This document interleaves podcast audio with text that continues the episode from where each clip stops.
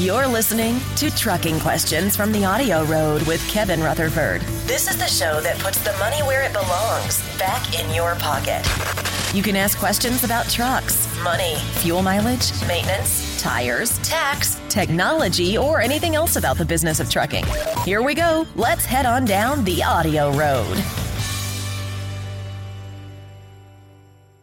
Welcome to the program. I'm your host, Kevin Rutherford.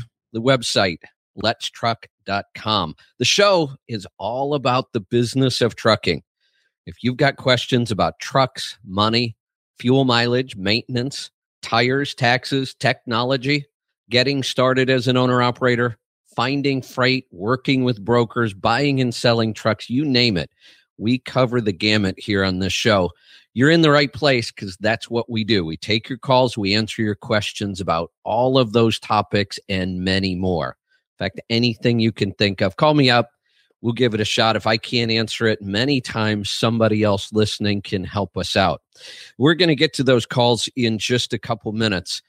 There's a topic I want to talk about, and I've kind of been hesitating until I can get more information because I don't want people to worry too much about this yet, but we're starting to see some patterns and we have some evidence, and I just want to put it out there, um, it, and it has to do with twelve seven engines, um, mostly in gliders. Um, and, and what's happening, and, and if you've listened to the show, you've heard that we had a couple issues of gliders with twelve sevens getting really poor fuel economy, and we weren't sure why.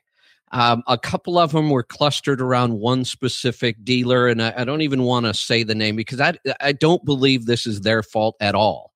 I just think they may have been unlucky with a couple of these. Um, the dealer is a great dealer, great reputation, but I do want people to be aware. Um, in uh, Jeff Zarley, who is a, a great asset to our Let's Truck team, is working on this issue, and there isn't anybody better qualified to do it. Jeff has a, a real understanding of engines, and he just is uh, so focused on detail and getting to the right issues and the right answers. And, and Jeff is putting a lot of time into this right now and doing a lot of research. And as we know more things, I will bring them to you. It, it seems like what is happening is that there is such a huge demand for these twelve sevens in older trucks, in gliders. People are rebuilding them, that parts are getting scarce. And it seems like they are mismatching a lot of parts.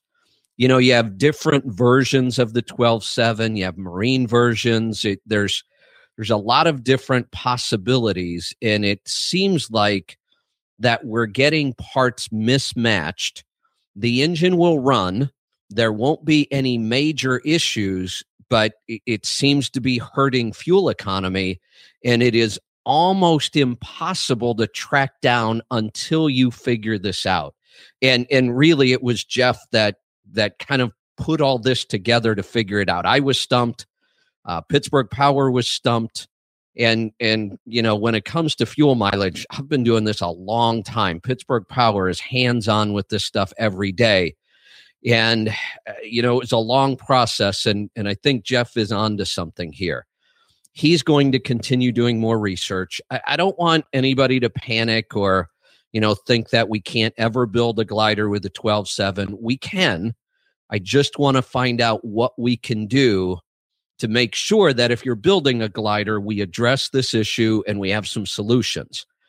It's possible that I may start recommending building gliders with the six N Z C A T, which would be my next option, uh, or an N fourteen Cummins. I, I'm good with both of those engines. If it were me, if I had to build one right now and I couldn't find a twelve seven that I trusted, my next option would be the six N Z. That's an engine that I've really come uh, to, to appreciate a lot more over the years, especially with Pittsburgh Power showing me what's possible on fuel mileage and, and working with it more and more. N fourteen is a good option, rock solid engine, um, good value, easy to work on, not expensive. So the the probably the choice between the the N fourteen and the the six N Z comes down to a little bit of money. You know, C A T is always going to be more expensive to buy, more expensive to repair, but it it is a great engine. six N Z's kind of, or the N fourteen's kind of middle of the road, not not the top on fuel economy, not the top on performance, but again, a really good value, uh, an easy engine to uh, work on, and it's not very expensive. So the other option, and, and I don't know enough about this yet, is the option of finding um, fourteen-liter Detroits, pre-emission fourteen-liter Detroits. I know they exist. I just don't know how many of them they there are, or how hard they are to find, or what the parts situation is for those. But this is something we are clearly going to stay on top of.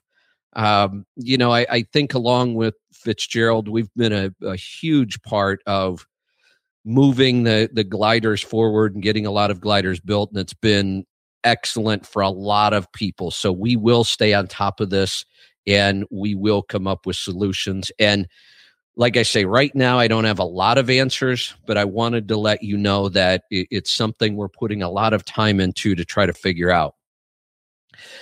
Let's, uh, you know what? Let's get to some phone calls. Let's go to Oklahoma. Dale, welcome to the program.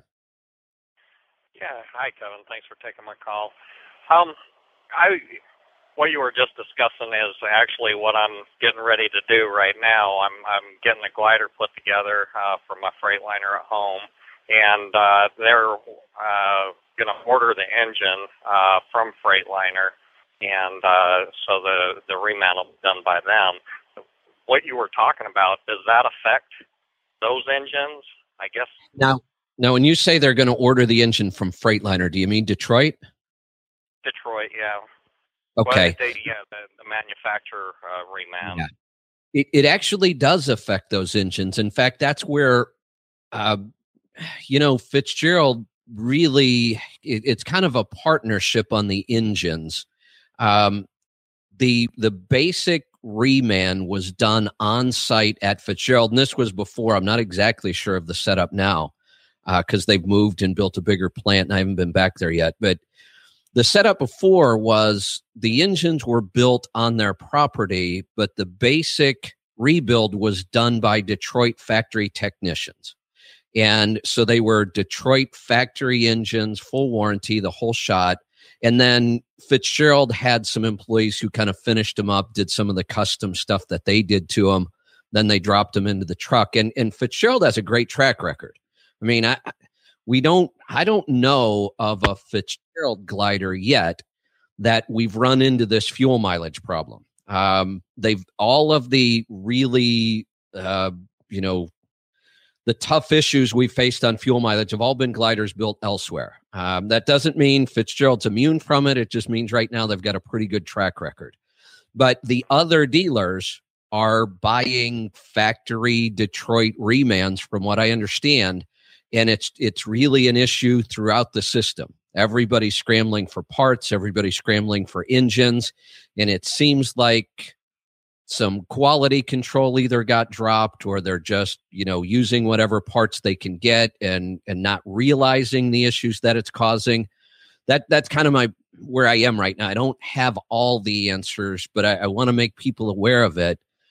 Uh, you know, if I had to build a glider today, and I know that's the position you're in, so that's what you're asking, I would have to be very convinced that whoever built that engine could prove to me that they were all the right parts, you know, that, and I, I'm not even sure how to do that yet. But if I couldn't get that assurance, I think I would be looking at a six N Z. Mm-hmm. Okay. I'll have to talk with the, the dealer directly about this issue. I hadn't heard anything about this up until this point, so.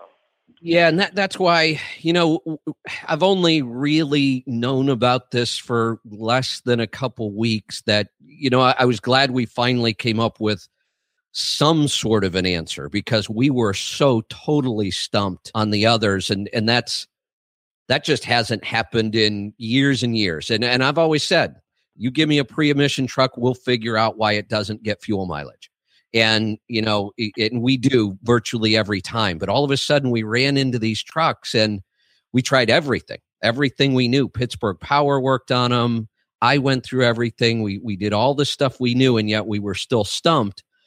And then just recently, like I said, Jeff Zarley came back and said, this is what I think is going on. But he doesn't want to put out any definites until he can do more research. And I don't either, but I just wanted to make people aware. And, and that as we get more information, I will just keep putting it out on the air. Okay. Well, I'll definitely take that into consideration and maybe slow things down a little bit so I don't run into an issue with that. Okay. And I know you've got some other questions about specs, so I'm going to get to a break and I will come right back to you and we'll talk about that. So stick around.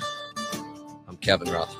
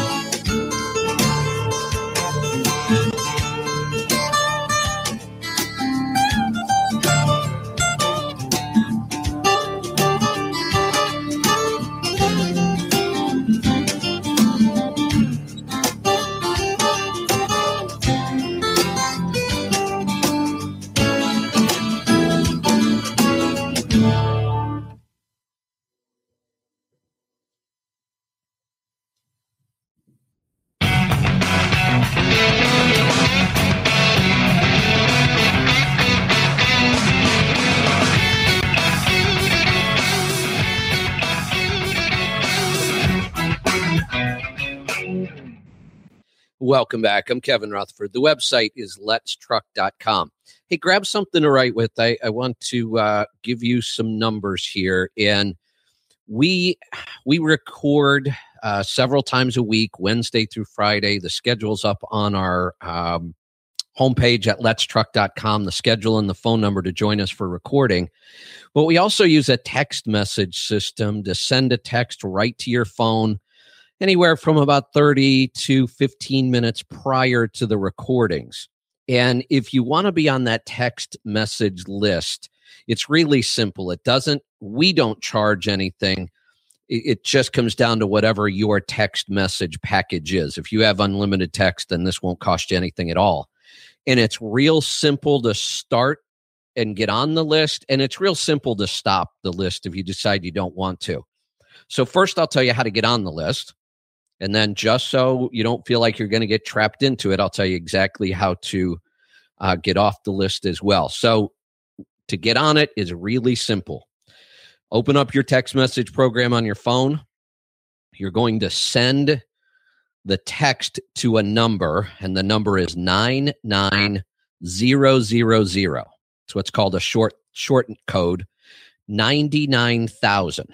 nine nine zero zero zero is what you send the text to, and you just send one word.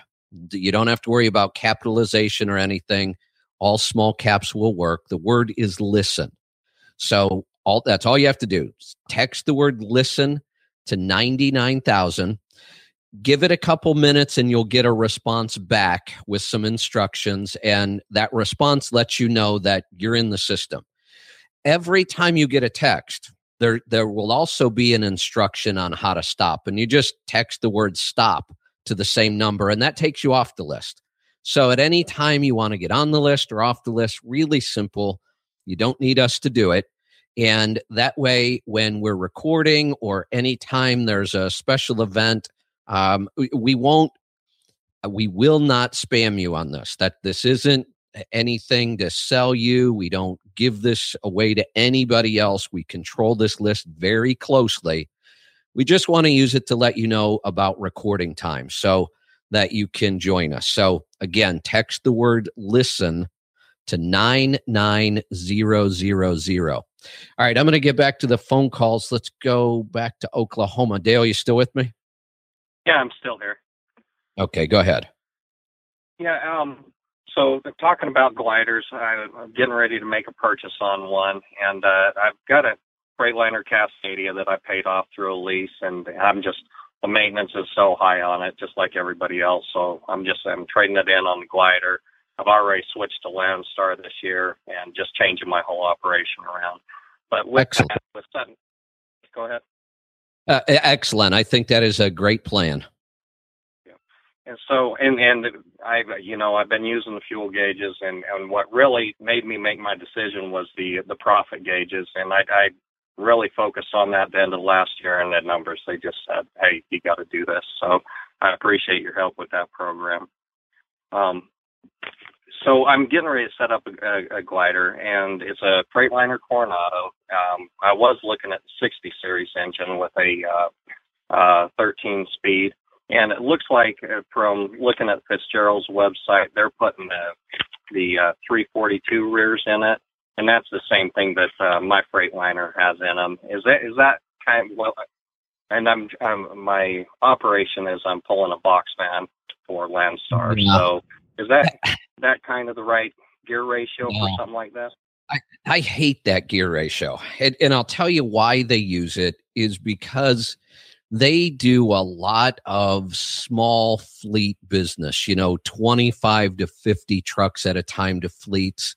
They're fleets that kind of, in my opinion, well, I, I don't even want to say it's old school because this is still what most fleets do. I mean, they like to run their trucks sixty-five to seventy miles an hour.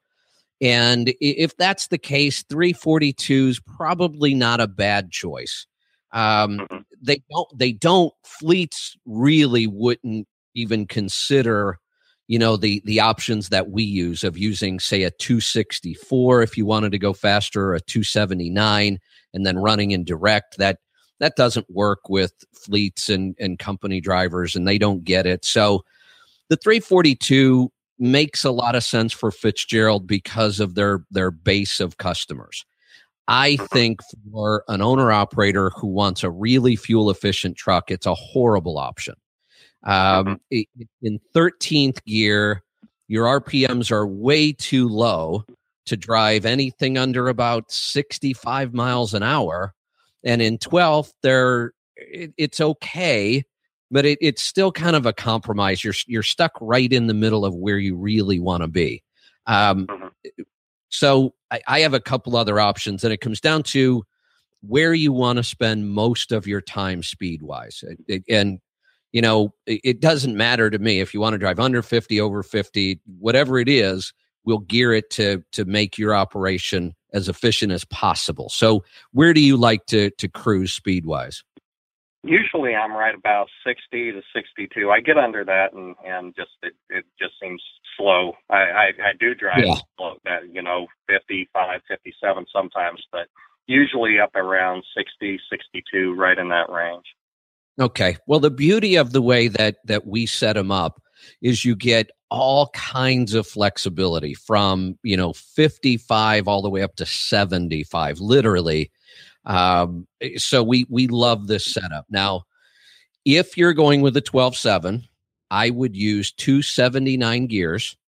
You would be at, at sixty to sixty-two. You will be exactly where you want to be in eleventh gear, which is direct and our most efficient.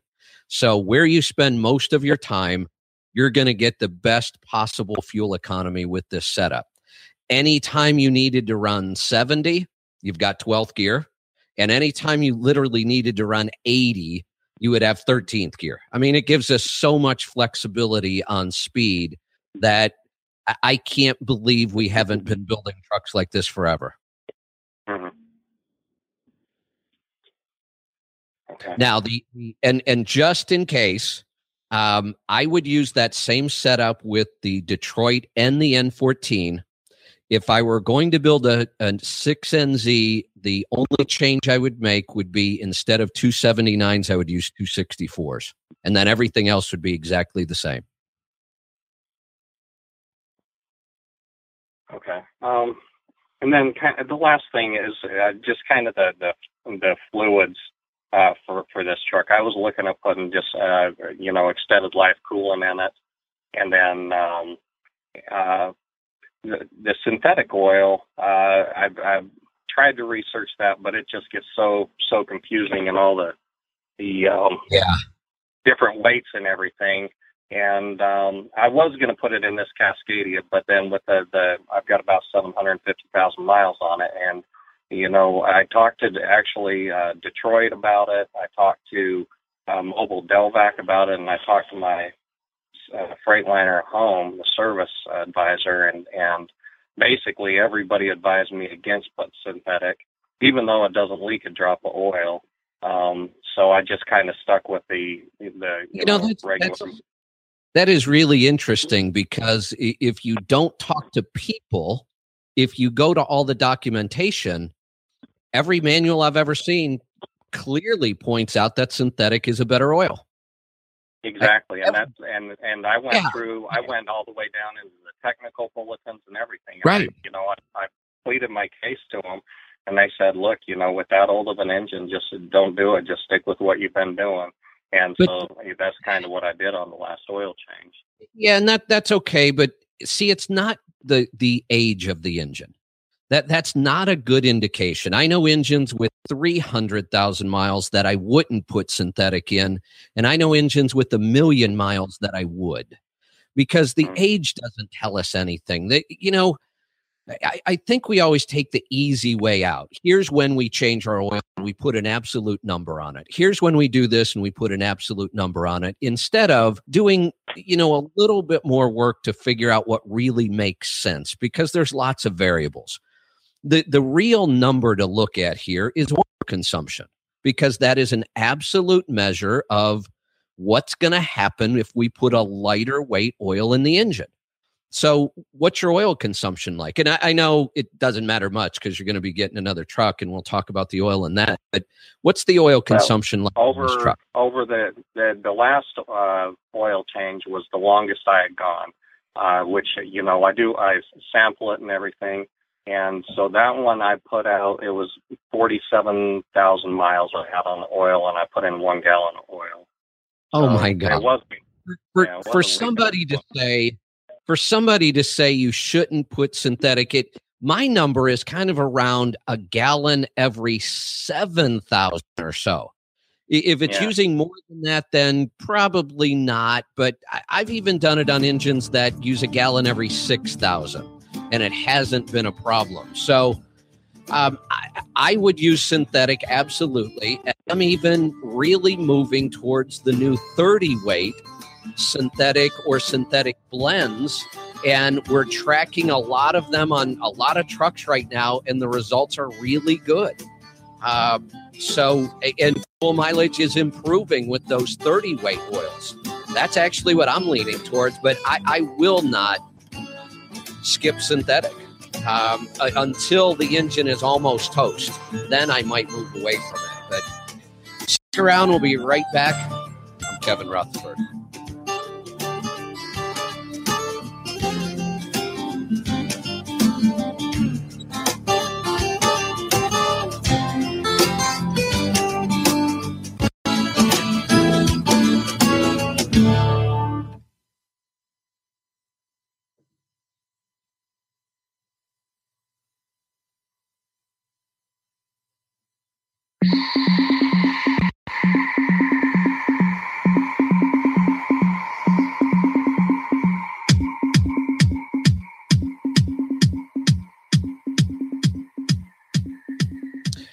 Welcome back. I'm Kevin Rutherford. We're going to get right back to some phone calls. We're going to head off to Nebraska. Dave, welcome to the program.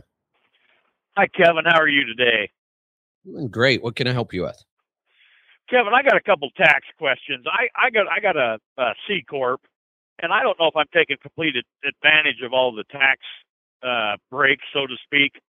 And is there number my number one question is is there an advantage of a of a C corp over an S corp, or vice versa? There's really really big differences between C and S corps. They're they're not at all alike. And I guess I'm wondering, who made the decision for the C corp, and was there some reason why? I guess that would probably fall onto my shoulders, and uh, to be honest, I didn't know there was an S okay. corp to be a, yeah, a dummy. That's a, no, that's a perfect answer. And how long have you had it? Oh, since about nineteen ninety-five, really. Has your tax preparer ever said that an S-Corp might work better for you? No, actually. And, and the reason I say that, Kevin, is it's we we had a truck for a while. Then we kind of got out of the business. We went inactive. We kept the corporation inactive as well. And then we went back to the state of Nebraska okay. and re- reenacted it about uh, five years ago, something like okay. that. If that helps so, you any. Yeah, it does. So most companies, unless there's some weird reason that's not part of the norm, most small companies always choose S-Corp. We, we usually only okay. become C-Corps when the I R S forces us to, and you don't get forced to until you are what you and I would consider a very large company. Um, you know, I, I've I've run companies with, you know, several million dollars in sales, and and we weren't C-Corps. I mean, you, you've got to get up to where you're really big, to where you're kind of forced to do it. The the okay. problem with the C-Corp is that you can face double taxation. You can face oh. taxation when you take the money out of the corporation as an employee. The corporation gets taxed on it. It, it, it can get pretty confusing, and it can get expensive. Whereas okay. a, an S-Corp, see, C-Corporations actually pay tax. Uh, S-Corporations don't. And I know oh. that sounds like, oh, my God, that's the greatest thing in the world. It's not that big of a deal, but it is a big deal. The in an S-Corp, all of the money every single year has to flow through the corporation and then be taxed at the shareholder level, all of it. Uh-huh. Whereas in a okay. C-Corporation, C-Corporations can hold on to money, and that's why bigger corporations need to do that. They need to hold on to money, and it gets taxed at two different levels. So in the S-Corp, okay. the advantage is the corporation won't pay any tax. We will have to pay tax on all the money as shareholders, but we can split it up. And this is where oh. the tax is in. We can set a salary, and in fact, we have to set a salary. That is an absolute. When you own the corporation and you work in it, you have to get paid as an employee. Now, on all the money you take as a salary, you will pay all of the taxes. You'll pay Social Security tax, you'll pay Medicare tax, you'll pay income tax, you'll pay unemployment tax, all of those things.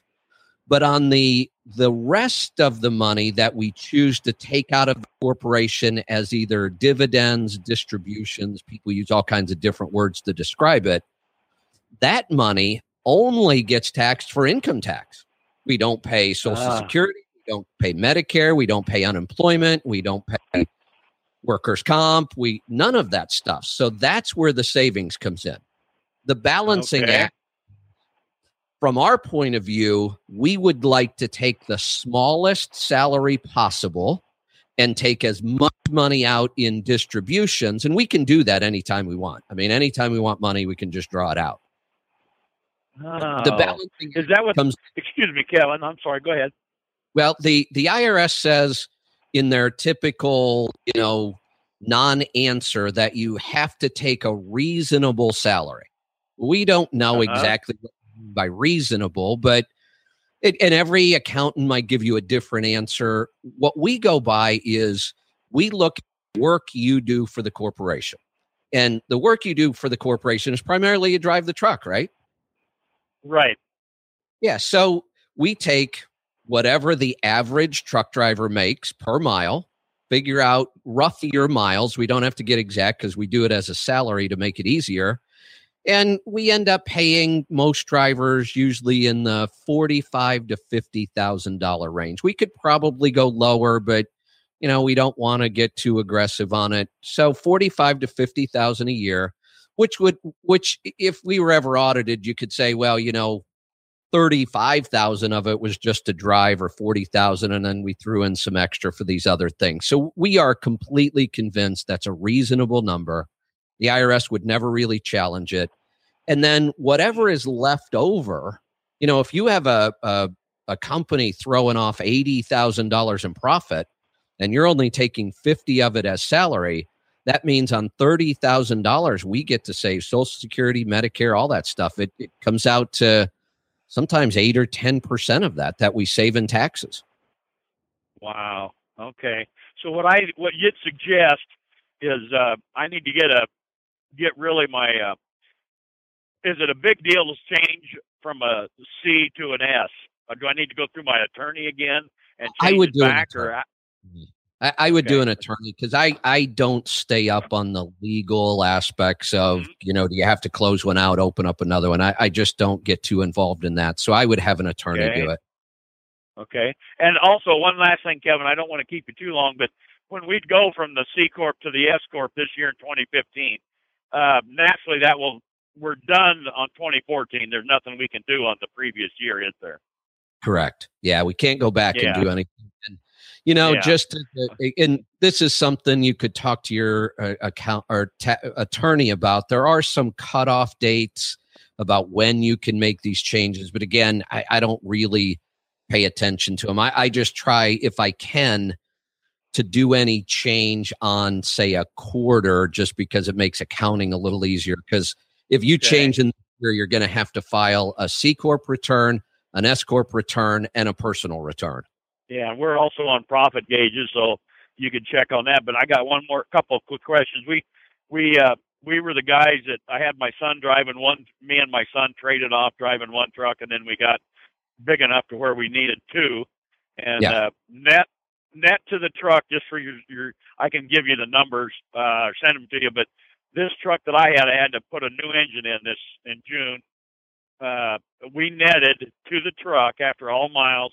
Mine was seventy-eight cents per mile, and my son's was ninety-four from September first wow. to December thirty-first. That is, is that out, good? That is outstanding. You know, yeah, we, we three or four years ago, we just numbers like that were the exception. I mean, we we just didn't see that much at all, especially getting up towards ninety cents. That's crazy. But twenty fourteen yeah. was really a great year, and and even more so for independents, which, you know, with uh, rates were up. Yes. So yeah, those are those are excellent numbers. And it also tells me that an S Corp is is going to be a, a real benefit for you. Um, I also, when you talk to your uh, attorney, ask him about f- converting this to an L L C that gets taxed as an S Corp, and he'll know exactly what I mean when you when you say that. I'm going to head off to California. Mike, welcome to the program. Hi, Kevin. How are you today? Doing great. What can I help you with? Uh, I have an oil sample there. Uh, I just switched from my other oil sampling company to O P S, and I uh, was looking at this sample and was hoping you could maybe uh, make heads or tails of it. It's a little dip- more difficult to read than I was thinking. Got it. Okay, so let me make sure I have all the numbers right. We've got about seven hundred ten thousand miles or so on the engine and about fifty-three thousand on the oil when you did the sample. Is that correct? That's correct. Okay, so you are using a eighteen forty Delvac. Are you putting any kind of additives in it, like a Lucas? No, I'm not.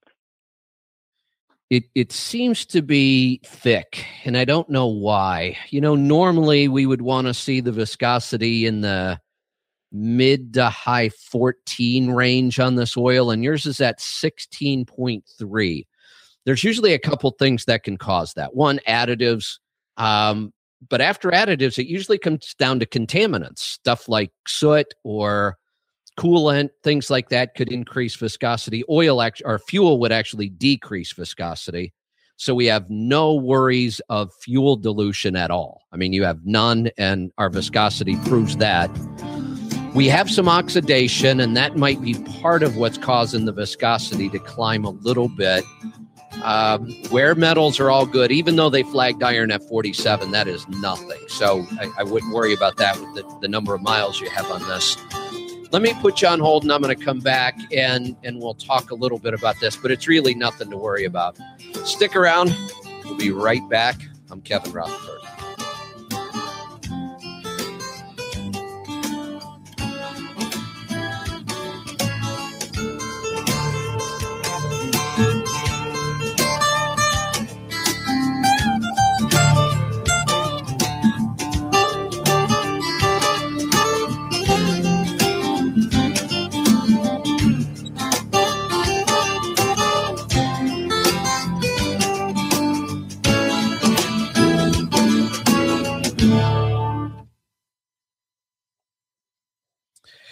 All right. Uh, real quick, just to remind you here, um, at the end of this segment, I am going to say all those things I say at the end of a show. We're done. I've got to get out of here. All that stuff.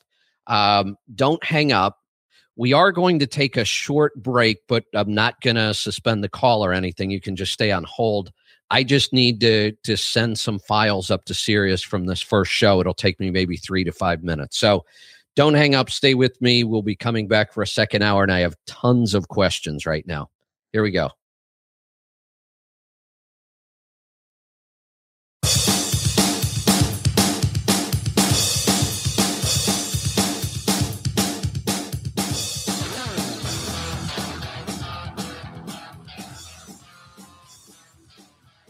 Welcome back. I'm Kevin Rutherford. The website is Let's Truck dot com. We're down to the final segment, so I'm going to get right to some phone calls. I'm going to go back to California. Mike, um, you know, looking at this sample, um, there's a little bit of oxidation, which might be causing the viscosity. There's a little bit of soot, um, but for an um, for an emission engine, the soot isn't a huge deal. Um, What year is this, by the way? Does it have a D P F or not? Uh, it does have a D P F. It's a two thousand ten Cascadia with the D D fifteen. Okay. So having the the D P F even increases the odds that we're going to get more soot. So two is nothing to worry about. Um, I would imagine being a fairly new D D fifteen, you have virtually no oil consumption. Uh, I'm about twenty-five thousand from my last oil change, and I'm only down a half a gallon right now. That's kind of what I figured. You can take a lot of these engines out to fifty thousand and never put a gallon in them. I, I would consider going to a lighter weight oil. Uh, it's going okay. to improve fuel economy. It'll bring this viscosity down. Um, and, you know, you could either go with a, uh, a fifteen forty synthetic. You could go with a five forty synthetic. Do you spend a lot of time in cold weather? No. Okay. I, uh, I try to avoid it as much as possible. Yeah, good idea. If I were in, if I had this truck and I didn't go to cold weather, I would actually look at the new ten W thirties, either a synthetic blend or a full syn- full synthetic ten W thirty. Um, you'll see really increased fuel economy, uh, you know, couple tenths might even. Um, and we've been watching them for almost a year now, and we are not seeing any increased wear. That was their concern, was the oil too light, that there was going to be more wear on the engine. I've seen engines broken down after a half a million miles, and, and you can't tell the difference. Okay. Now, when switching like over to a synthetic, do I need just a regular drain and then fill back up, or is there anything special you yeah. need to do to clean up the old stuff? Now, there there used to be some, well, there's probably still myths running around for some people that you can't mix the two, and that is absolutely false. Um, you could pour synthetic in, in as makeup oil on this engine if you wanted, or the other way around. When we have synthetic in and you can't find it, you could always dump in conventional oil. All you really do when you mix the two is create your own blend, and there are already blends on the market. You can buy them. Okay. Okay. Very well. So this motor then looks like it's still pretty solid. That's that's awesome. Oh, yeah. News. Yeah, doing great. Okay, I appreciate it. You're welcome. Thanks for the call. Let's head off to Tennessee. Harold, welcome to the program. Hey, Kevin, what time is it? Uh, I have no idea. It's tax time.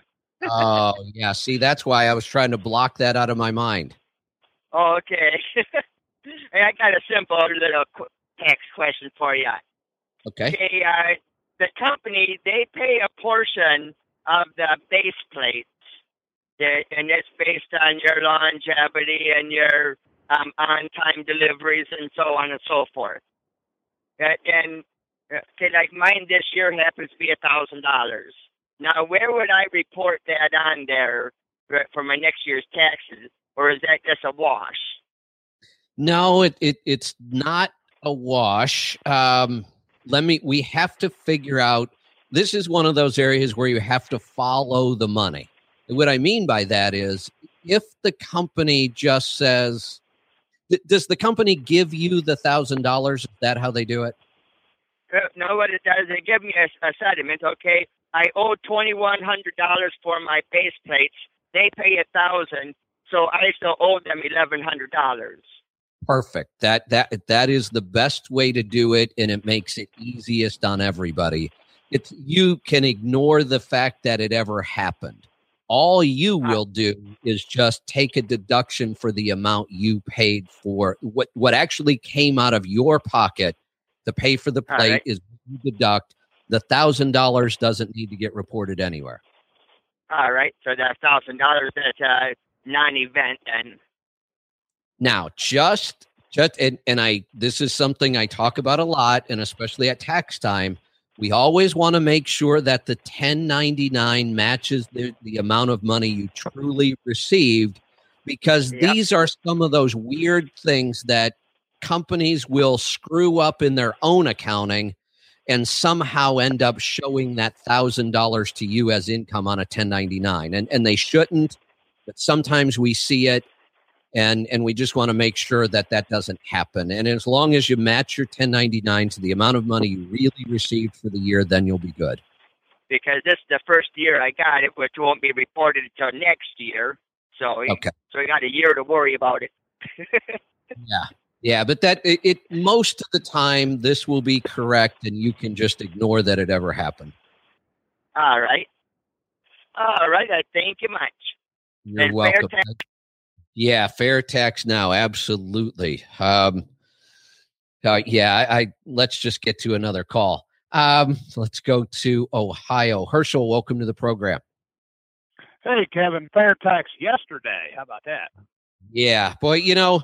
I, I, I have, well, I really don't have mixed feelings about this. It's kind of funny. You know, our accounting program, I, I believe that if the fair tax were ever enacted, we would probably lose half of our customer base, because a lot of people aren't using it for true accounting and looking at their numbers like I wish they would. A lot of people are using it just to keep themselves straight for taxes, and may very well drop it if, if we had a fair tax. But I, I've always said, I don't care. I'll find some other way to go make money, because I, I would do anything to get the fair tax right now. Well, now we've expanded. We're in the tax business again. So I stand to lose tremendous amounts of revenue and work if this ever comes about, but I won't stop lobbying for this for a second. The country needs it. Absolutely. My question today, I've been considering either Crossfire or Cat's Eye for the main reason of simplicity for gauging and adding air. Okay. Do you have an opinion which one of those is the better one of the two? And I've seen them with braided stainless steel line and with just rubber line, but the stainless steel costs more, of course. Is it really right. worth the extra? And what do you think of it? Okay, so the best answer I can give you, this was one of those products that I bought the Cat's Eyes first, and I do have personal experience with them before I went to uh, duals way back when in two thousand seven or so. Um, I had Cat's Eyes, and I was happy enough with them that I never got around to trying the the others. So, and okay. I did, I did pay for the braided steel just because I would have just me off if I would have ever busted a line and been, you know, on the side of the road because of it. So I spent sure. the extra money, but the Cat's Eyes worked great for me. I loved them. Okay. Okay. Well, I was just curious. I called that T S T and talked to them a while back, and we're knocking on the door of one thousand dollars in a place here in Columbus. I can pick up the Cat's Eye things for under three hundred dollars. And I thought, man, I know how to read a tire gauge. I might just do that. Yeah, and, and it really is a good option. Like I said, I used them for years, um, and I loved it. Walk around, quick visual, easy to air up. Uh, you know, it was one of the things I love about the duals is how easy they are to air up, but or, or the wide singles. But my duals were just that easy when I had the Cat's Eyes. Sure. Okay. Well, that's what I was curious about. Thank you. You're welcome. Thanks for the call. Let's see. I can squeeze in another one. Let's go to Oklahoma. Lewis, welcome to the program. Good evening. How are you, Kevin? Good. Can I help you out? Uh, uh, here a while back, you was talking about Social Security and signing up for benefits early and then suspending them. Right. That would be some benefit. And I I lost your, anyway, I dropped out and couldn't, I didn't hear an answer or, okay. or what. Uh, how, uh, how, you, how would that benefit? Are you married? Yes. Yeah. Okay, good. Now, here's the thing. Because it's Social Security and because the government, uh, nothing is simple. I, I couldn't believe how complicated this started to get when I dug into it. Not so much that you won't be able to understand it, but too much for me to be able to really talk about it a lot on the air. There's too many different possibilities. But what I can do is point you to the source that I was using for about ninety percent of my research. Uh, it, it was a company that I've been using forever for different financial things. They put out a great report. And when I say ninety percent of my research came from them, the only reason I did the other ten percent was just to verify that they were right, just, just to make sure this wasn't, you know, something I didn't think it was. And it turns out they were absolutely correct. So here is the, the website. It's, believe it or not, fool dot com, F O O L dot com. Uh, the company's called The Motley Fool, and great financial okay. resource. And, and do a search on their website for Social Security strategies, and they have reports that will show you every step of the way how to do this based on your situation. And, and that's really the best resource I could give you on this. I'm all out of time. Thanks for joining me. Be safe, be profitable, do the hard work, and I'll see you back here next time. I'm Kevin Rutherford.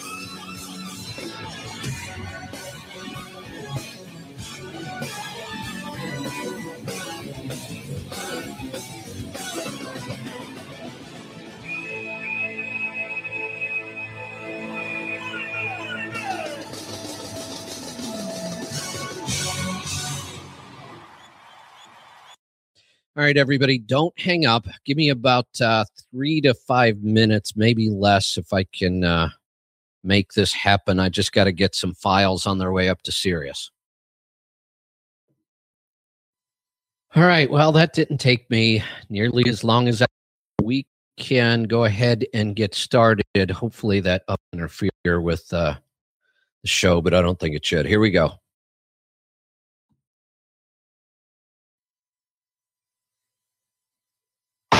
Your money, your taxes, your truck, and your road to success in the trucking industry. This is Trucking Business and Beyond, the show that puts the money where it belongs. Back pocket. Welcome back. I'm Kevin Rutherford. Oh, no, I'm sorry. Welcome to the program. The website is Let's Truck dot com. The show is all about the business of trucking. We take your calls. We answer your questions about all kinds of things trucking, trucks, maintenance, tires, taxes, technology, really just about anything at all that has to do with trucking and the trucking lifestyle. And we, uh, we're going to get to those calls right off the bat today. We've got a lot of calls lined up, and I want to get to them and answer as many as I can. So let's head off to the phones. We're going to start off in Ohio. Russell, welcome to the program. Hey, Kevin. Can you hear me? I can. What's on your mind today? Oh, hey, how how we doing? Uh, I got a question. Uh, as far uh, propane, you know, barbecue-sized bottles, one, possibly two, mounted on the frame to run a refrigerator, maybe a stove. Is that legal or is that okay or? Now, one of the things I always try to tell people is that this is an area that I don't stay right on top of. I usually have a kind of a vague idea of what you can and can't do. But um, here's my understanding of this. I, I've put, trying to remember when I put a propane injection system on one of my trucks testing it, I'm thinking that I had a fifty tank. It was pretty big. Um, and I believe one of the only restrictions you've got to be careful of are tunnels, maybe. If you get uh, a certain amount of propane, but I don't remember what the amount is. Now, the other thing that we know, um, I have two thirty-pound models on my R V, which is pretty common, and I believe those are, I think a thirty-pound bottle holds seven gallons, if I remember right. So, you know, most decent-sized R Vs running down the street are already holding uh, about fourteen of propane, and that must be legal, and I don't think there's any restriction on going through tunnels with those. So I'm, you know, pretty positive that the size you're talking about doesn't restrict you at all. Okay, great. I'll, I'll uh, look into a little bit more, too. Uh, and my next uh, question is kind of off the wall, but say if I had a dual sport motorcycle so I could commute maybe to the gym or whatever, I have enough room behind my cab to put it, but, you know, like a rack on an R V, how they have bicycles on the front bumper or like a city bus. It would that, could that happen? Uh, I know I understand the flow, airflow to the radiator and all that, but would it put me over length, or how would they treat me on that? You know, the, I think, again, um, I'm going to give you my understanding of this, but it, it's not something I know down to the letter. It's like, if we were to put it on the front where it's going to really screw up your aerodynamics, I wouldn't recommend it. I don't, don't think we would have length issues there, because we can build some really long tractors without problems. It, it's the trailer length that, you know, even, even the trailer tail had to get a, an exemption for length. Once you're at fifty-three foot, you're kind of done. You can't go any farther. Now, if you have room behind the cab, that's absolutely where I would, uh, you know, doesn't screw up aerodynamic. I've seen several trucks set up that way, uh, and it works good. There's even a company in um, Phoenix that I'm working with that that builds loaders to get things up on trucks like that. Like, they build a loader to literally put a smart car up there behind the sleeper. And wow. They're kind of, yeah, they're kind of cool. They, they run off a twelve volt. It's hydraulic and twelve volt. Um, even for a, you know, something as heavy as a smart car, you can get this thing up on the back without, you know, drive up a ramp or, you know, using a lot of power. Um, if you're interested in looking at that company, their website is mountain master dot net, not .com. It's mountain master dot net. And they make motorcycle loaders and A T V loaders and all kinds of stuff. So on the back of the cab would be your best option. Okay, I appreciate it, Kevin, and thank you for all you're doing. You're welcome. Thanks for the call. Let's head off to Florida. Bobby, welcome to the program. Good evening, Kevin. I'll, I'll give you the Reader's Digest version of what me and my partner are doing. We're buying older trucks, and we're going to lease them out to drivers. We're going after these Swift drivers and others that are in these ridiculously high-price lease. The idea is they lease our truck for a year to two years and save up to buy their truck. The question okay. we have is, how do we set the business up? Do we need to do an L L C as a partnership? Do we have to work with some state agency to start a business? I mean, you know, that okay. kind of stuff. Um, Yeah, so let's start with the, the, let's get the boring stuff out of the way, the state agencies, the local business license, those kind of things. That is so different across the country that it's insane. Now, what I will tell you is I've started a lot of businesses, and the only time I ever bothered with any kind of a business license or business permit, that almost always tends to be local, either city, county, that kind of stuff. The only time I've ever bothered with that is when I had a retail location. And I didn't really bother with it the first time. It's just one day somebody showed up at my retail location, asked to see it, and I didn't have one, so I had to go get it. Um, other than that, every business I've ever had that, that didn't have a, a storefront, I've never bothered with any of that stuff. Now, I don't know if it's right. Probably not, but I've been doing it. It hasn't caused any problem. So um, you do need to register the name of the state, whether you're a, a sole proprietor, whatever, it doesn't matter. You do want to register your name with the state, and that's not a big deal. Um, as far as how, how we set the business up, the business structure, it depends on a couple things. Um, are you cur- do you currently have a business as an owner operator? Yes. And is it a sole proprietor or a corporation? It's a sole proprietor. Are you going to run this leasing company as part of that business, or are you going to set up a totally separate business? Totally separate. Okay. So now we're talking about in the future getting our own authority to make that an option for the people we lease to, but uh, right now it's just the leasing business. Okay. And one of the things I, I'd like to do is is it doesn't hurt to look at the future, but we kind of want to deal with the present. How many trucks do you think that you will buy and lease out in, in calendar year twenty fifteen? ten. Okay, so here's here's my guess, and I, I could be wrong on this. My guess is that by the time you get this up and running and get ten trucks on the road, the revenue for this year is not going to be any big deal. I mean, I, I don't see you making sixty or seventy thousand dollars off of this venture this year, and because we won't, I don't see any reason to to form an S corp yet. It's expensive. It's more complicated. Um, I I want to. I would much rather see people get a year under their belt, then see what the income is going to be like, and then we can always move to an S corp.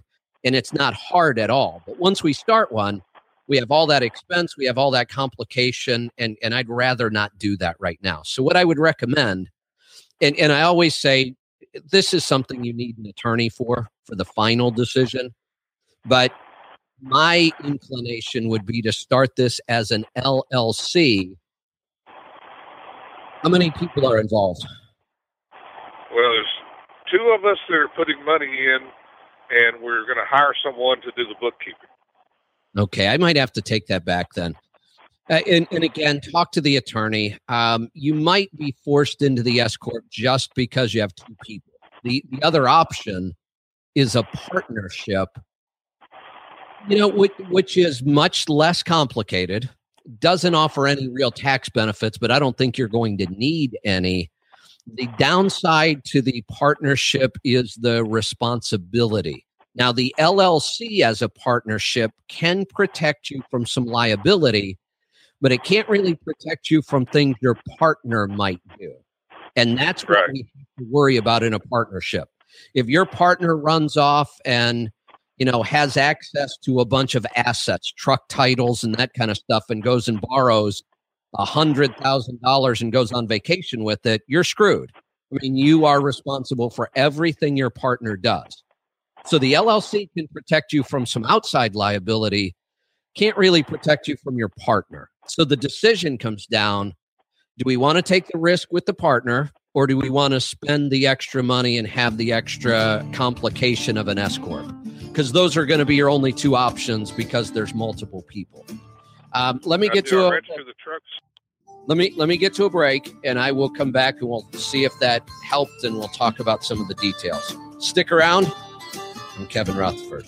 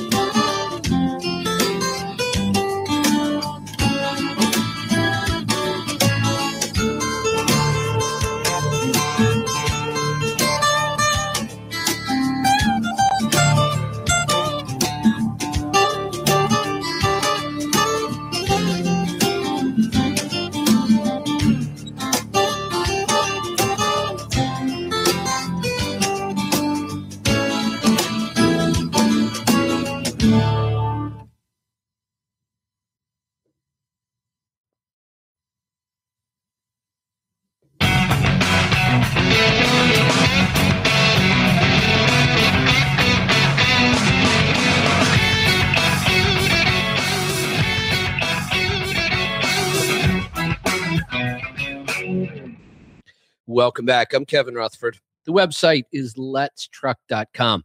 Hey, I want to remind you, we are uh, we're building our text message list again. Um, many of you are already on this list, but I want to open it up to some new people. And, and here's what we use it for.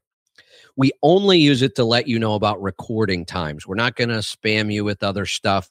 It's just a, a really convenient way. You'll get a text message directly on your phone whenever we're recording or doing any of our podcasts. And it's so simple because the phone number that you need to call to join the recordings right there, you just click on it, dials you in. Uh, it's a great service, easy to start, but it's also really easy to stop. If you decide that you don't want to get the text messages anymore, you don't need us to take you off the list. You can do it yourself right from a text message. So let me tell you how to sign up. Want to grab something to write with? Uh, this is really easy. If you've ever sent a text message to anybody, this is it's all you have to do. Open up your text message program, whatever you use, and the number you're going to text to is what's called a short code. It's not a whole phone number, it's just a short code. And the number is ninety-nine thousand. So you send the message to nine nine zero zero zero. You only put one word in the body, and the word is listen. That's it. And you don't have to worry about capitalization or anything. Just type the word listen, nothing else. Send it to ninety-nine thousand. Wait a couple minutes and you should get a response back telling that you that you've been entered into the system. And, and every time we send out a message, there's a, a little instruction there on how to stop getting them if you want to. So um, please take a couple minutes and join up and, and get on our text message list. Let's go to the phones. I'm going to go back to Florida. Bobby, you still with me? Yes. All right. Does that make sense so far? Yeah. So the basic, the, the minimum I have to do is register the business name. And, you know, the S-Corp gives you a little more protection from my partner, but it's a little more complicated. Yep, exactly. Okay. So the only other question I had is, do I register the trucks in the name of the company? But I got to yeah. title the trucks. Yes, and again, that is more of an attorney question, but yeah, that, that's really the best way to do it. It, it. It doesn't have to be done that way. There are some other ways, and your attorney might have some ideas, but for the most part, that's usually the best way to do it. You have a business name, and all the assets are purchased under the business and titled in the business name. What uh, what type of lawyer am I looking for?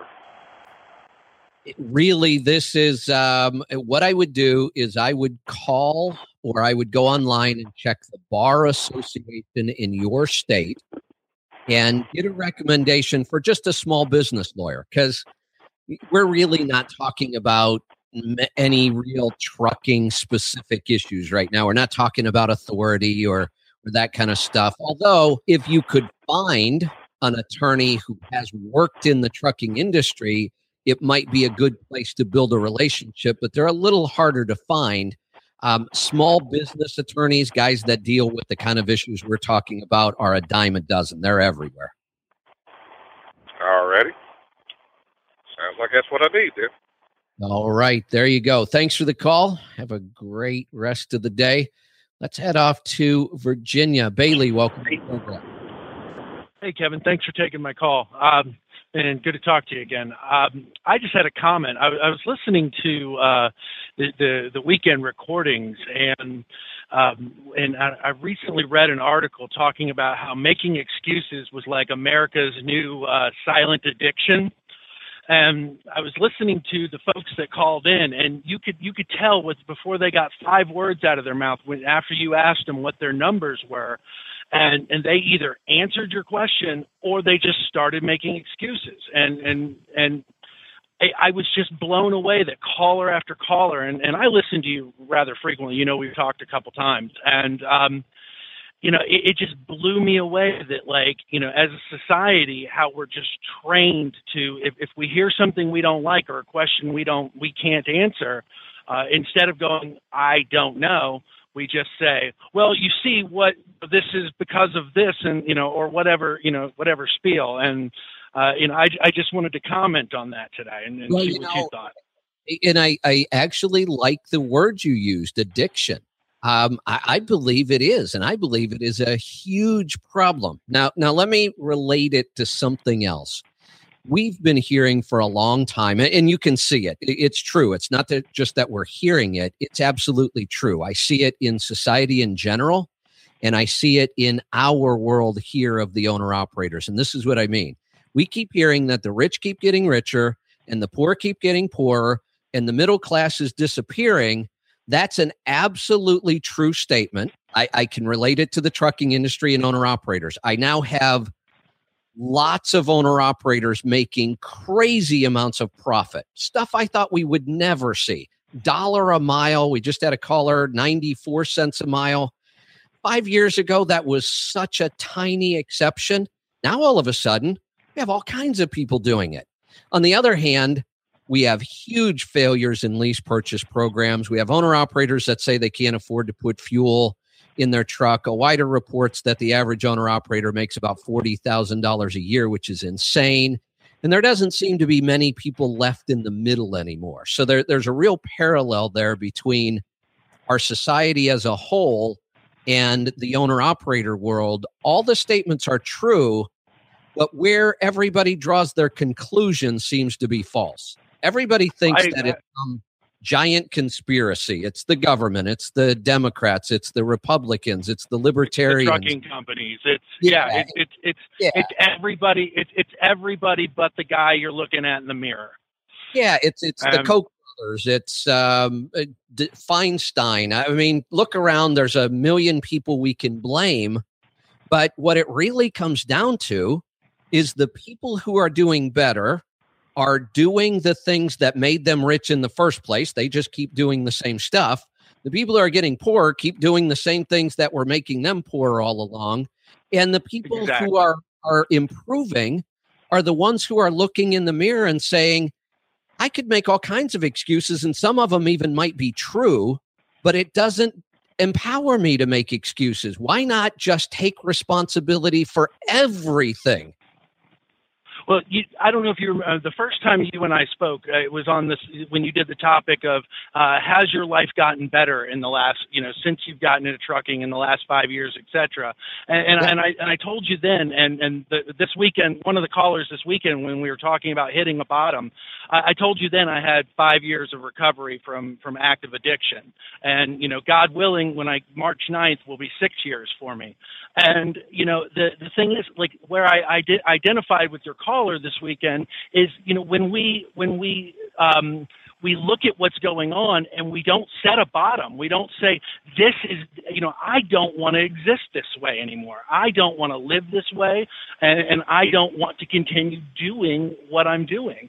And and the thing is, I, I I know a lot of guys in recovery and trucking that do really well because they take that mentality of I will no longer accept this, or I will no longer live like this, and they and and myself and these other people included, you know, they take ownership of our, of, of, of all of our decisions, you know, our actions and our inactions. Absolutely. You know, it, it um, I would love to do a whole show on this, but it just doesn't really kind of fit, you know, the overall theme. I might do a podcast on it, but you know, talking about addiction, I just finished literally within the last couple of days, one of the best books I have ever read. I, I'm kind of the, the Tony Robbins book. No, no, let me, this one is specifically about um, addiction and mostly about our drug problem, not just in this country, but in the world. And it, it's, it was so well researched and so well documented, and it is so totally opposite from what we've been led to believe. I, I'm kind of a fascinated by addiction. I don't even know why. I've never really known anybody who was addicted. I haven't ever been addicted to much of anything, even though I've experimented with all kinds of crazy stuff. But um, it, it, and now it actually makes a little more sense why, even though I did screw around in, in my earlier days with a lot of things that could have really led to addiction, and they just didn't. Um, the book is called Chasing the Scream. And the author, if you just look Chasing the Scream, you'll get it because it's, it's, I think it's I'll, really. I'll look it up. Uh, the author is Johann Hari, H A R I. Um, so, what a great writer this guy was to begin with. Very enjoyable to read. And his research took him all over the world. And, I, I, you know, I verified some of the facts in the book, and it is absolutely amazing. It turns everything we know about addiction upside down, and everything we do in this country and worldwide around drugs is all wrong. Um, and you, you got to read it. Let me uh, let me get to a break, and I'll, I'll come back. Like I say, it's an absolutely fascinating subject to me. And I actually learned some things that that will help me improve my life. Stick around. We'll be right back. I'm Kevin Rutherford.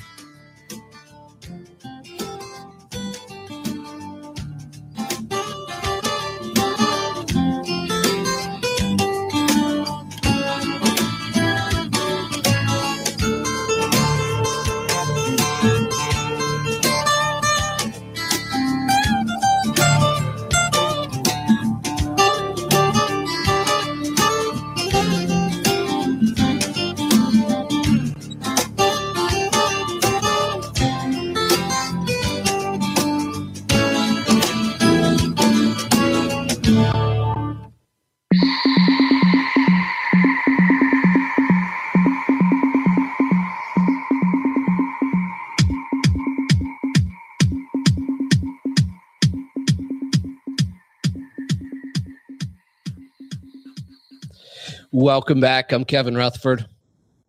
The website is Let's Truck dot com. I'm going to go back to Virginia.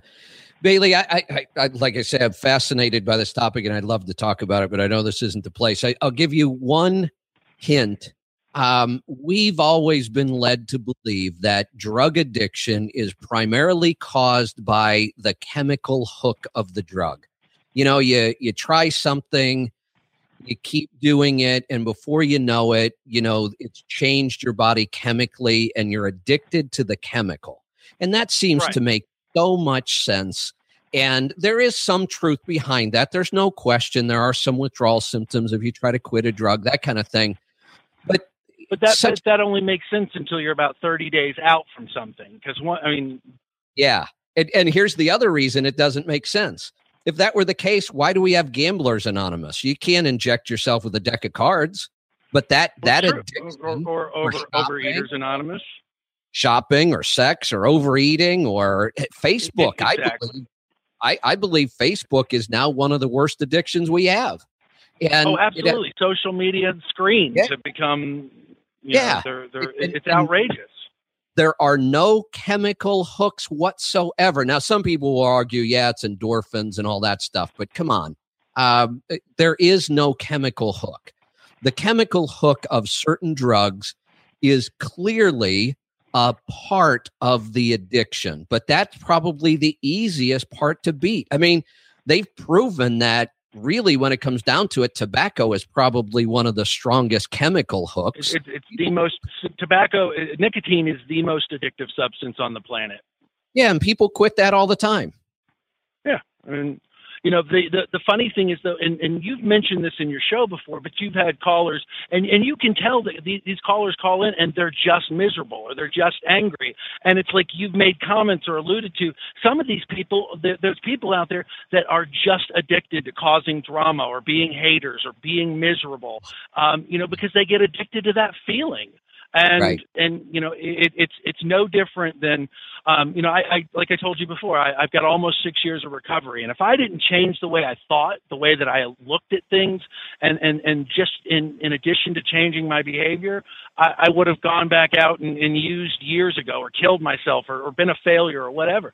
But I'm pretty successful today, um, you know, doing what I'm doing. And, and I'm, uh, you know, I earned more money last year than I ever have uh, than I ever have legally in my life, and, and, I, and I owe that to trucking and, and also, you know, to to changing the way that I live. And I don't make excuses for my behavior. Well, congratulations. You know, it, it, one more thing on this, and this absolutely does come originally from Anthony Robbins, but prior to that, from Maslow's hierarchy of needs. As humans, we have a huge need to to. be significant, to have significance in life.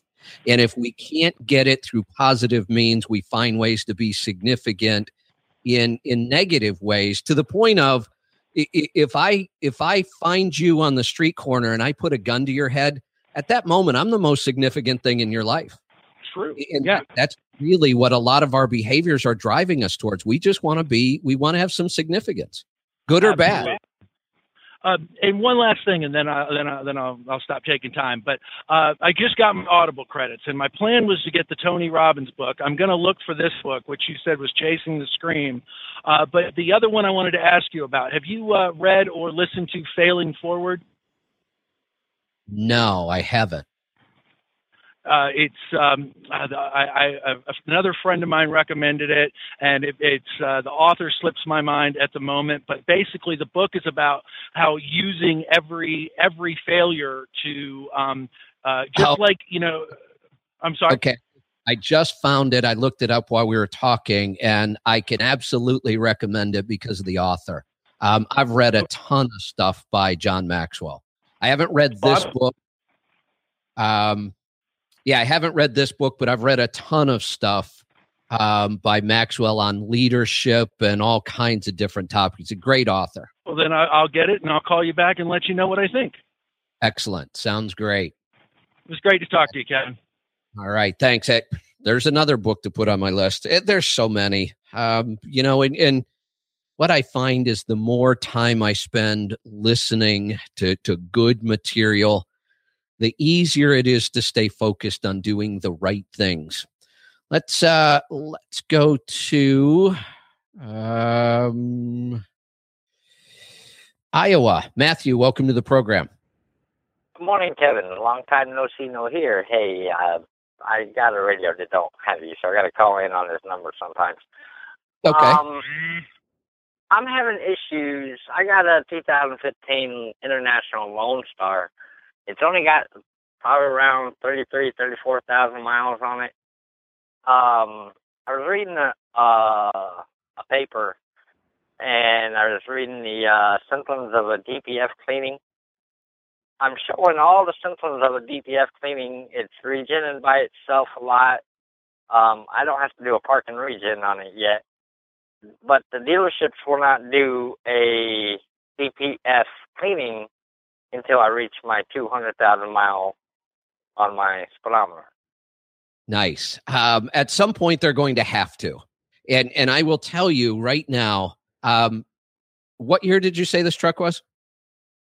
Brand new, two thousand fifteen. Uh, your truck or a lease purchase? Lease purchase. I would walk away from this thing the first day that I could. This is yeah, a... I know it.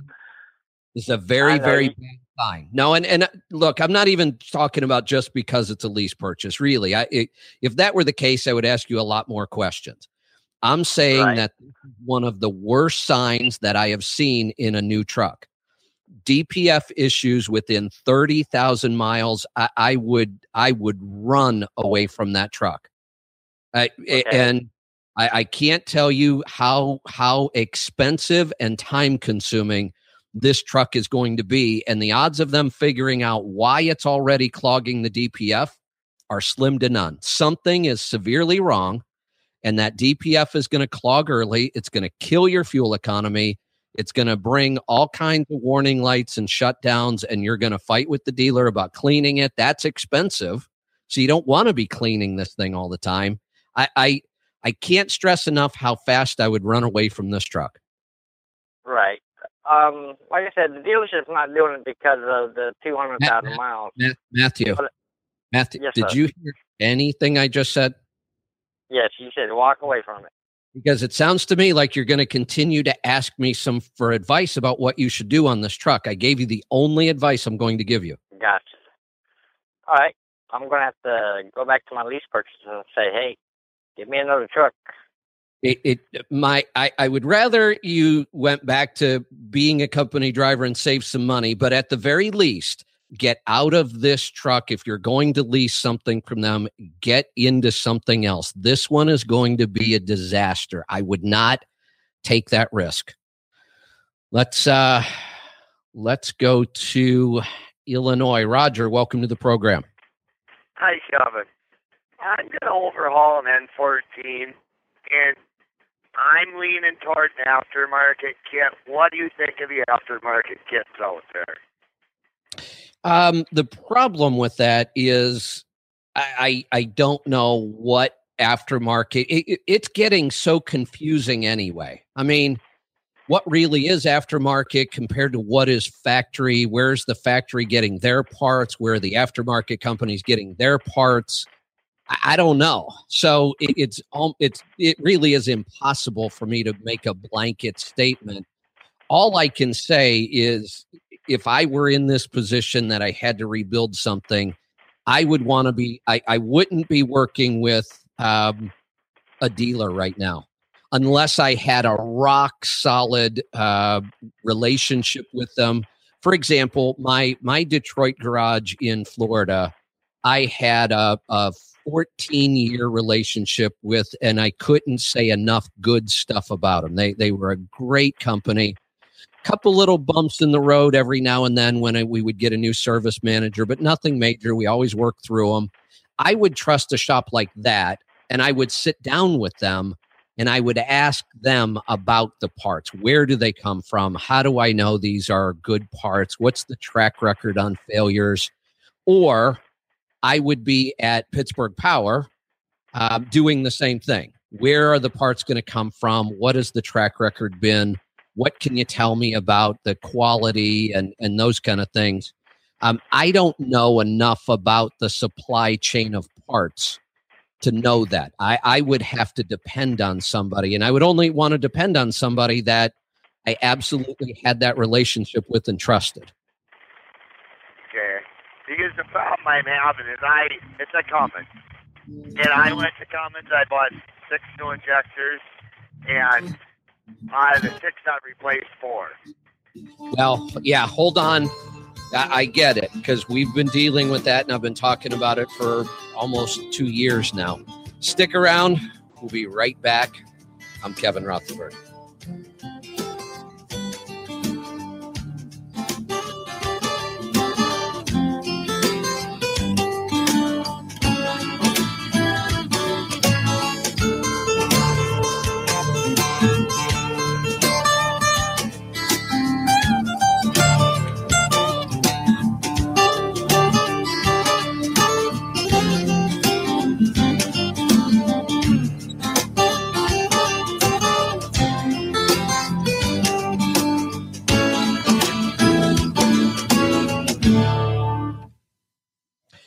Hey, real quick before we start this final segment, um, I'm looking through the calls. We just dropped a whole bunch of calls. I think people realized we were getting towards the end. I could probably squeeze in one or two more calls. So if you've got a question, a comment, a topic, and you wanted to get through, press one on your phone right now. And if you're quick enough, I will probably be able to get to you. Let's uh, let's go.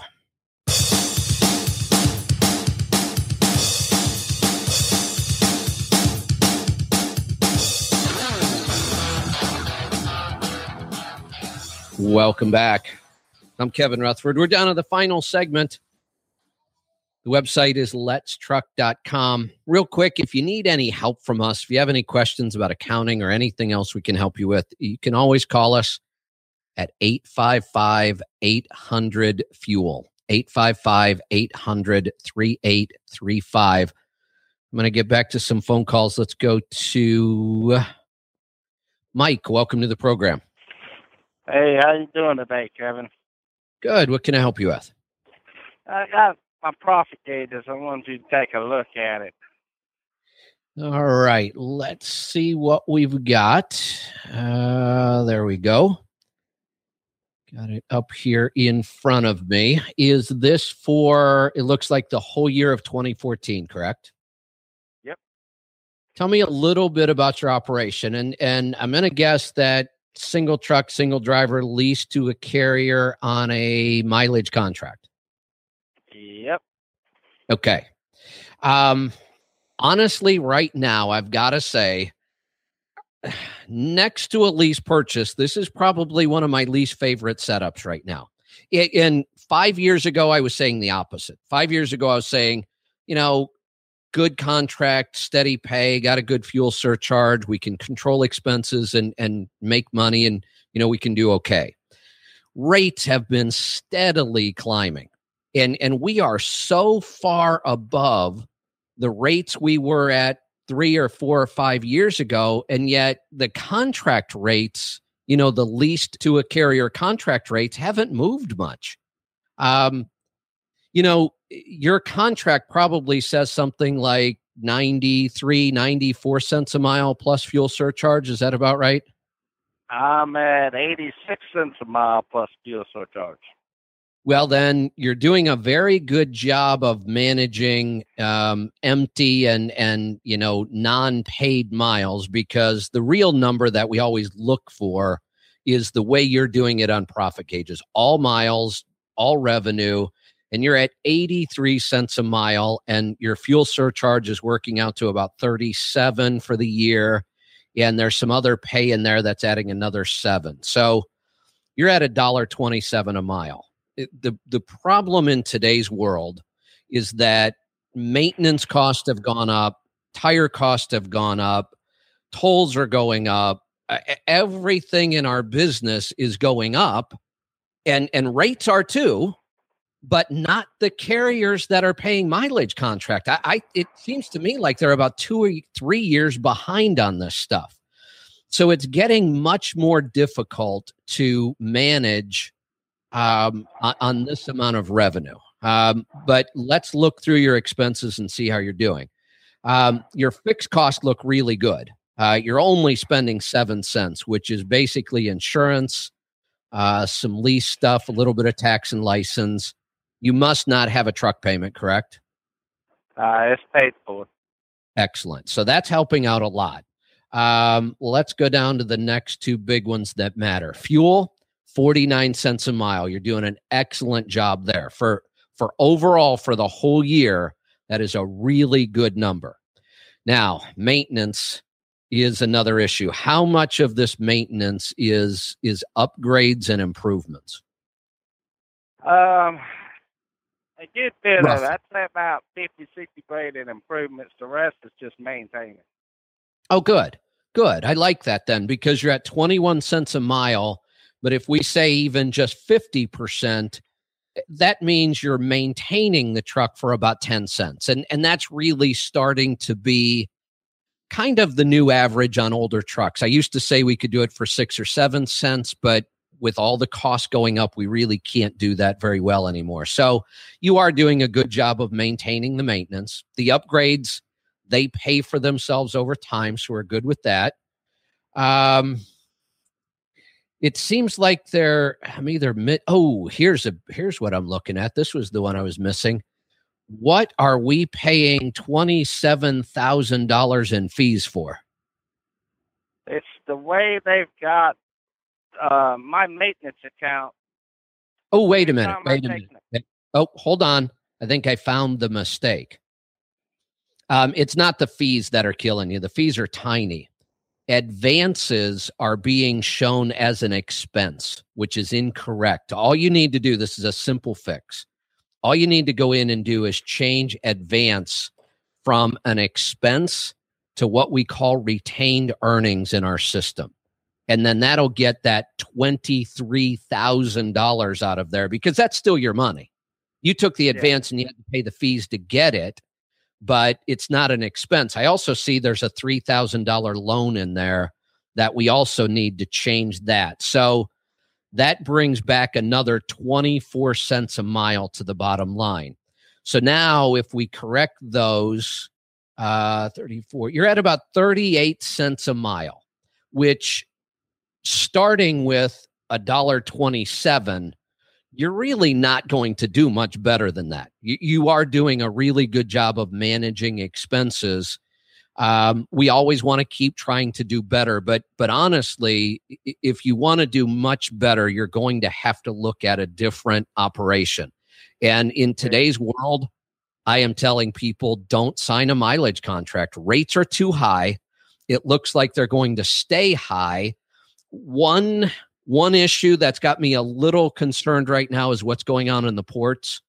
That could slow down freight, but I, I don't see that being an extended problem. So I'm still really leaning heavily towards um, uh, percentage contracts, not mileage. Um, and if you don't know exactly how to fix those two problems, no big deal. Give us a call. We'll get uh, Brittany, and she can knock this thing out in about two or three minutes. She'll have those fixed. Okay. Uh, well, actually, I'm leaving that. twenty fourteen was my last year with this company. Um, I'm going to start with Landstar Monday or Tuesday. I go to orientation. I'm going to make a prediction that based on how good you are at managing expenses, that once you get some time under your belt at Landstar, you're going to turn that thirty-eight cents a mile into sixty plus in just the first year. I mean, I, I, I really think so. It would be nice. Um, but I wanted that. So if I fix that advances to retained earnings, that should change my year-end tax. Right yeah. Now, that, with my year-end well, tax is showing a negative eight hundred thirty something dollars. Right. And let me, my per diems hit. Yeah. Let me give you an idea then about what it's going to be. We're going to end up adding, uh, twenty-six thousand dollars to that number. So you're going to be, you know, instead of what was it, almost eight thousand in the, was it eight thousand or eight hundred in the hole? eight hundred in the hole after per diem. Okay. Yeah. So you're going to end up paying tax on about twenty-five thousand. And I can even give you a pretty quick estimate of what that's going to be. Um, Let's call it uh, somewhere between about thirty-five hundred dollars and four thousand dollars in tax. Okay. I've got one more quick question. Um, my uh, twenty fourteen ten ninety-nine does not match the settlements entered into Profit Gauges. It's about a nine thousand dollars short, according to the ten ninety-nine, saying I made nine thousand dollars more. Um, okay. I'm on the way to Dallas to have a look at their paperwork. They're supposed to run some kind of report to make sure that I got all the settlements I got are entered in, matching what they've got. If it don't, how do I fix that? Okay. And, and here's another good, good piece of news for you. You know, when you're a Profit Gauges member, we offer that service to help you. We'll get you with Brittany and we'll go through it until we get it right. So, you know, work with the company on their end, uh, work with us on our end, and we'll make sure that we get that thing to match. Okay. That will work. All right. Thanks for the call. And uh, congratulations on the changes. You will love Landstar. And I think you are going to be amazed when uh, I will look forward to talking to you this time next year. So we can go over the uh, twenty fifteen numbers, and I think they're going to be amazing. Uh, wow, I'm looking at the clock, and we uh, we blew right through that segment. So I'm going to have to get out of here. Uh, one thing real quick, and I'm going to talk about this probably more uh, coming up this weekend, is I, I've said in the past that when it comes to self-employed health insurance, we don't get to deduct it as a business expense. That's the I R S rules.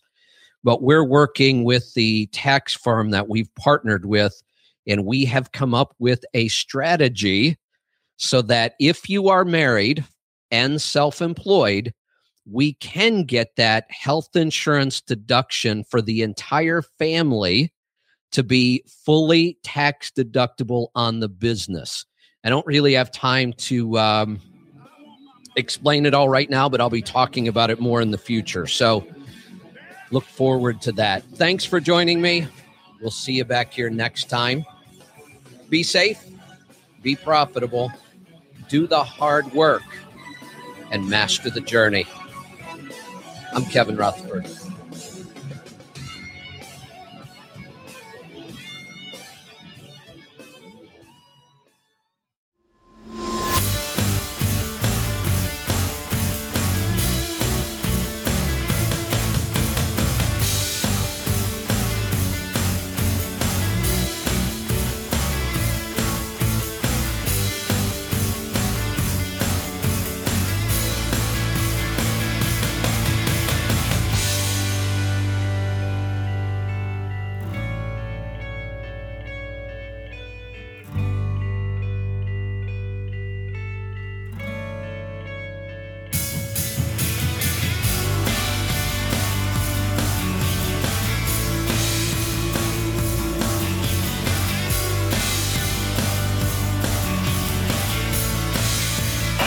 Thanks for tuning in to the Audio Road. If you have any questions, give us a call at eight five five, eight hundred, FUEL. That's eight five five, eight hundred, three eight three five. Check out the website at Let's Truck dot com and find us on Facebook dot com slash Let's Truck.